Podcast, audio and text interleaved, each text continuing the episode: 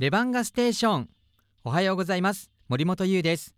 この番組は北海道のプロバスケットボールチームレバンガ北海道の魅力をラジオから声と音楽で伝えていこうという番組です。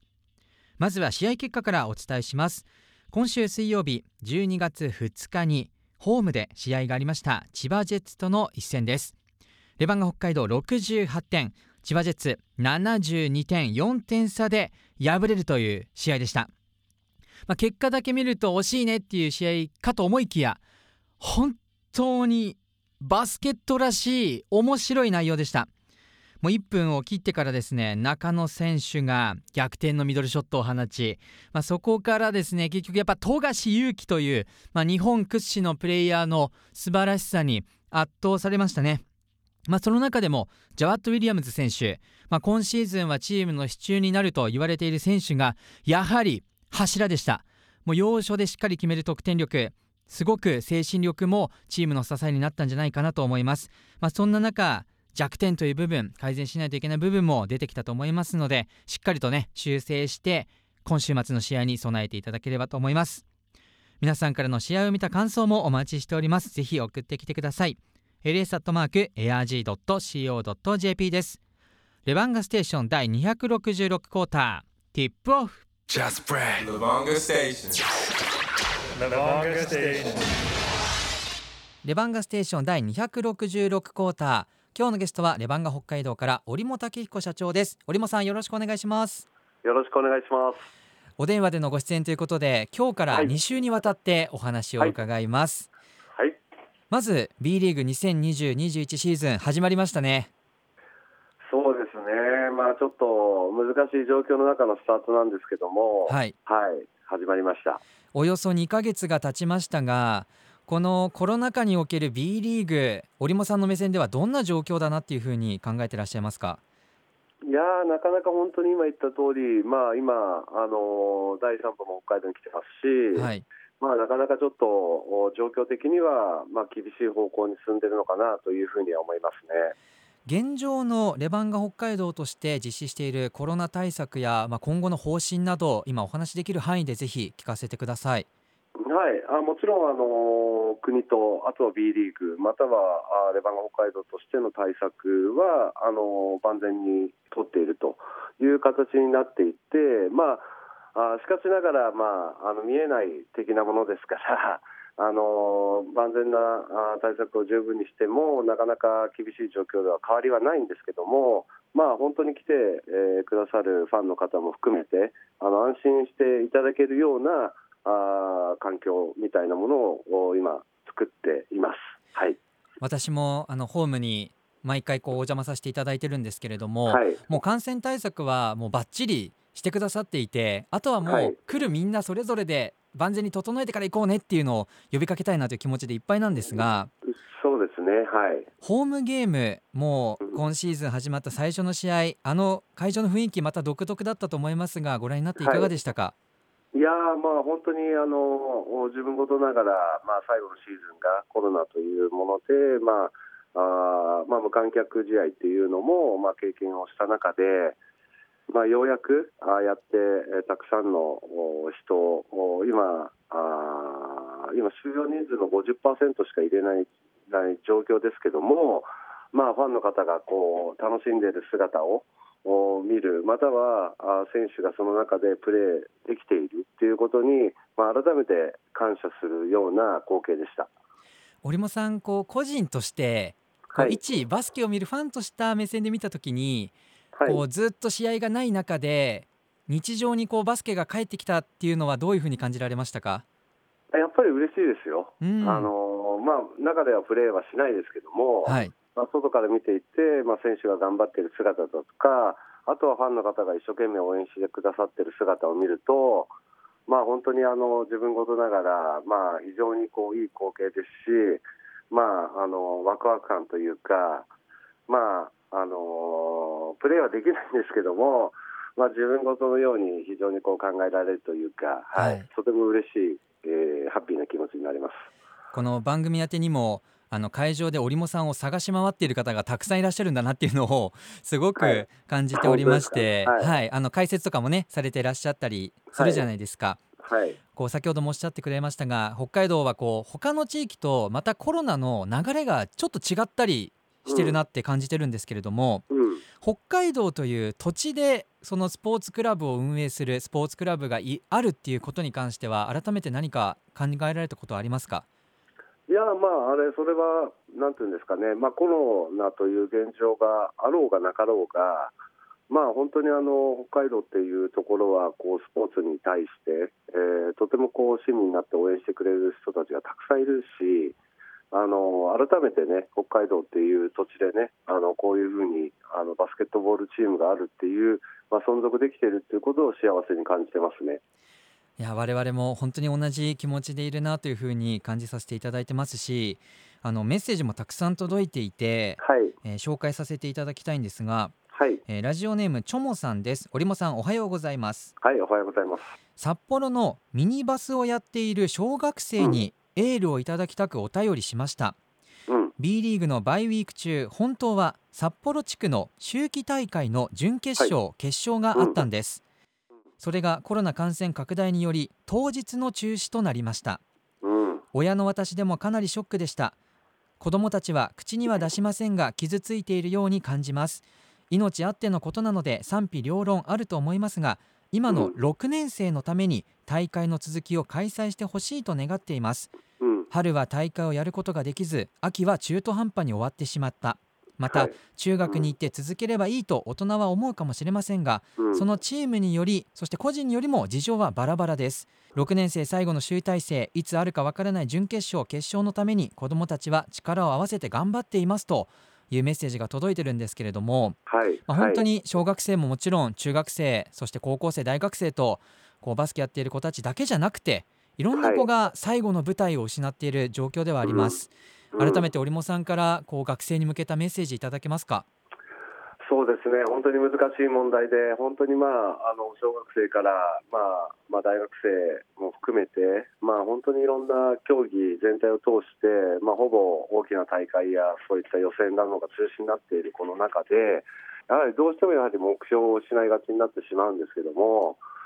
まあ、あのしっかり、なかなかあの小学生でこれを受け止めるっていう現状は難しいとは思うんですけども、やはりうんポジティブに、えー物事 あのプラスに考えてもう進むう一歩踏み出すしかないので、あのまあ、僕で何ができるかは分からないんですけども、まあ、北海道で、まあ、そういった続きの予選ができるようにあの北海道バスケットボール協会も含めて、えーいろんなお話をさせていただきたいなというふうに思っていますしやはり未来ある子どもたちなので、まあ、そこはあのしっかりと大人の責任として何かいい形ができるかどうかあの考えてい、えーいきたいと思いますのでぜひあの希望を持ってえー頑張ってもらいたいと思います。ありがとうございますはいやっぱりあのレバンガの会場を見ていると学生たちがこう招待でね来ていたりとか自分たちでチケット買って来ていたりっていう、そういう姿もよく見るじゃないですか。はいはい、ね本当にこう地元にプロチームがあるありがたみっていうのを僕も本当は感じたかったなって羨ましいなって思うくらいなのではい、今の織茂さんの言葉はすごくこう力強い言葉だったんじゃないかなと思います。はい、そしてもう一人、えーラジオネーム、青いシリウスさんからいただきました、えーこちら B リーグであのやっていた歩数対抗戦織茂さんご存知でしょうか、はえーこちらでですねあの歩数計アプリを使って、まあはい。そのチームを応援するというものなんですけれども、はい。はい。はい。この青いシリウスさんがですね、はい。なんと,、えー、と総合で6位、えーすごいです。6万9549歩。はい、レバンガ北海道応援のために歩きましたと。素晴らしい。はい、ありがとうございます。えー途中コロナ禍ということもありペースは落ちましたが、1日に2万歩歩いた日もありますいやー素晴らしいですね。さすがに47歳文化系おじさんには無理がありましたが報告させていただきますともうレバンガのために歩いてくれましたよいやーもうお疲れ様でした。本当にありがとうございます。結構1日2万歩歩くって相当大変だと思うんですよね。そうですよね47歳って言ったらもうほとんど僕と同じぐらいの年齢の方ですし、まあ本当にあのーそうやってモチベーションを高く持って、あのそうやってね、あの6位ですから、はいもうこれは本当にもう素晴らしいという一言ですし、もう感謝しかないので、本当にありがとうございますという言葉しか出てこないです。はいい。やそれを届けてくださってありがとうございます、はい、ちなみにあの青石リウスさんはドクター織物番組も楽しみにしてくれてるそうですよあ、ありが。結構むちゃくちゃな番組なんですけどね。はい。いや僕もあの見てますけど、はい。ああいう織物さんも好きですよ僕は。あありがとうございます。なんとなくこうぶっちゃけていった方が、まあ、選手もね、いろんな話しやすいのかなと思ったら、逆に僕が詰められてしまうっていうパターンが多くなってしまって、はい。なんかそういった選手との関係性も見えてね、はい。好きですのでぜひ皆さんもあの UHB さんの番組ご覧くださいはい、ぜひぜひ、はい。ではここで一曲ブースターの方からのリクエストをお送りします、はい Just Brad. Lavonga Station. Lavonga Station. 引き続き織茂社長よろしくお願いします、はい、よろしくお願いします。えー先日出版されました99%が後悔でもえー読ませていただきましたああ、ありがとうございます。もう個人的にはですねそのスポーツチームに限らず、そのはいどの業種の人でも読んでいただきたいなっていう内容だったんですがはい。出版して少し時間が経って周りの方からのリアクションっていうのはありましたか？そうですね、本当にあの自分が思ってた以上にあの読んでくださってる方が多かったので、まあ、非常にありがたいなというふうに思いますし、まあ、いろいろおそらく結構こう、まあ、なんて言うんでしょうぶぶっちゃけてというか、まあ、あのいろいろ書いてしまったのでいろいろ賛否あると思うんですけども、まあ、僕がやってきたことだとかいろんな考え方も含めてのことなので、まあ、あのどう捉えるかは多分おそらく自分自身次第だと思うのでぜひ何かこう本を読むことによってきっかけがをつかめればあのいいのかなというふうには思います。もう本当にこう僕は自分自身がラジオやっていてはい、人を知ることの面白さをすごく感じてるんですよ。はい、はい。その人がなんでそのお仕事をしているのかだったり、り、どんな環境で育ったのかっていうのを知った上で今やってることを知ると、はい、よりこう伝えたくなるというかうんワクワクするので、ぜひ皆さん、はい。まだ読んでない方いらっしゃったら織茂さんが書かれました99%が後悔でもぜひ読んでみてください。はい、よろしくお願いします。でその中であの今のレバンガに織茂さんがこう欲しい。と言っていた、やんちゃな部分っていうワードが実はあったんですけれども、はい、はい。今シーズンのチーム、まあ、少しこうチームが出来上がってきつつはありますが、織間さんから見てどんなチームだなっていうふうに今シーズンは印象がありますか？いや本当にあの選手はねあの我慢しながらしっかりと、あのヘッドコーチが求めるバスケットを追求しているところもおあるしまた、あのうまくいいってない部分もたくさんあるとは思うんですけども今どうしてもこう勝てない状況がすごく続いてしまってるんですけどもあのある意味今若い選手が成長してきて伸びてる段階なので、えー今後のことも考えながら、あの今シーズン、あの何しろこうブレずに、え徹底をしてやりきるっていうバスケットをしっかり続けていってもらいたいなというふうに思います。もう負けることは慣れてはだめですけども、はいえーその負けたことから得るっていうこともたくさんおそらくあると思うので、まあ、チームは今変わろうとしてますし、まああの見てる方には非常に、えー納得がいかない、えーゲームも多々あるとは思いますけども、あの今しばらくあのご辛抱いただきながら、あの温かく今のレバンガ北海道を見守っていただきたいなというふうに思います。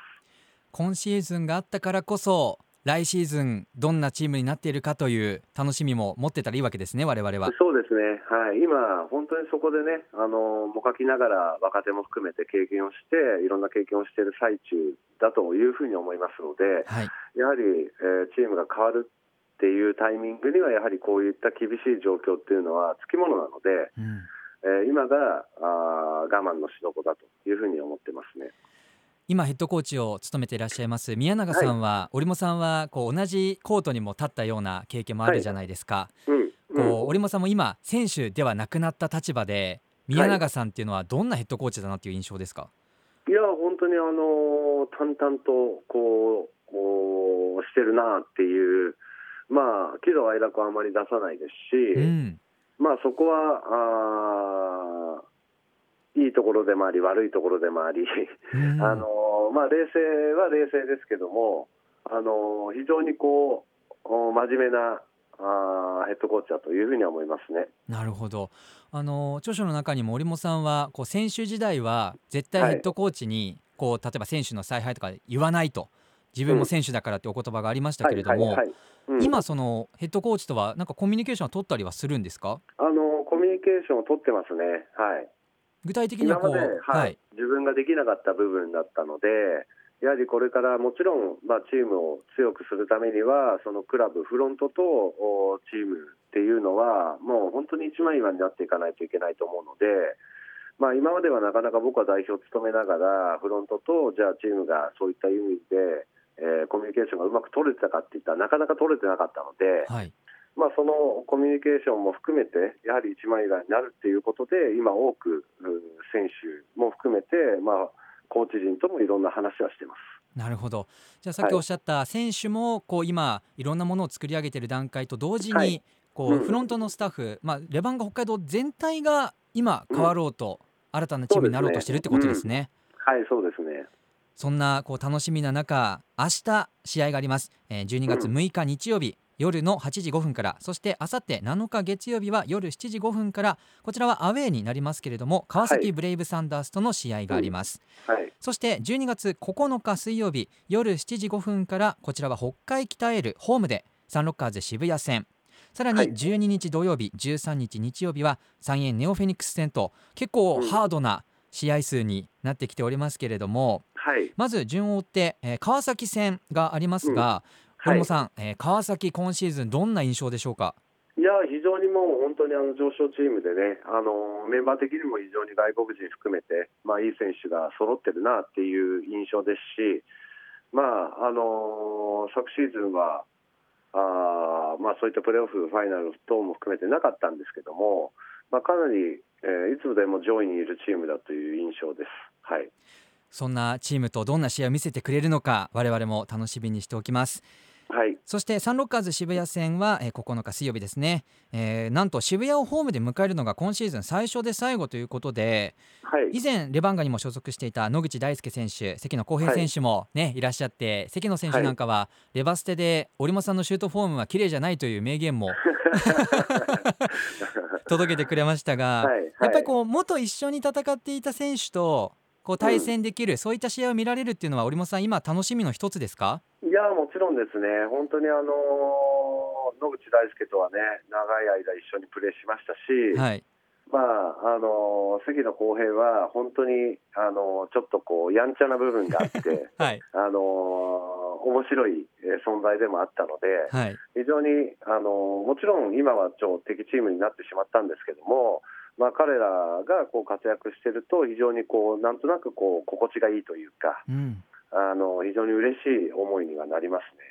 ホームは北海北エルなんですけれども、まあ、野口選手にとっては関野選手もそうですけれども地元での試合と、はい、そうですね、はい、はい、いうことになるので、すごくこう温かいホームの試合になりそうな気がしております。そうですね、はいそして12日土曜日13日日曜日3円ネオフェニックス戦。この2日間はレバンガクリスマスということで、はい、12日は来場者全員に応援ハリセンをプレゼント。そして13日にはシンガーソングライターの初柴隆さんがハーフタイムスペシャルライブということになっております、はい。はい、さらにクリスマステディベアトス募金活動も両日行われますのでもう本当にレバンガの会場はイベント盛りだくさんですがはい、その選手時代では楽しめないことがこう見えないことが見えてきたんじゃないですか、織茂さん。いやそうなんですよ、例えば、まあ、タイムアウトを含めてハーフタイムに何が行われているかっていうのも、まあ、知ってはいるものの見たことはなかったので、はい、まあ、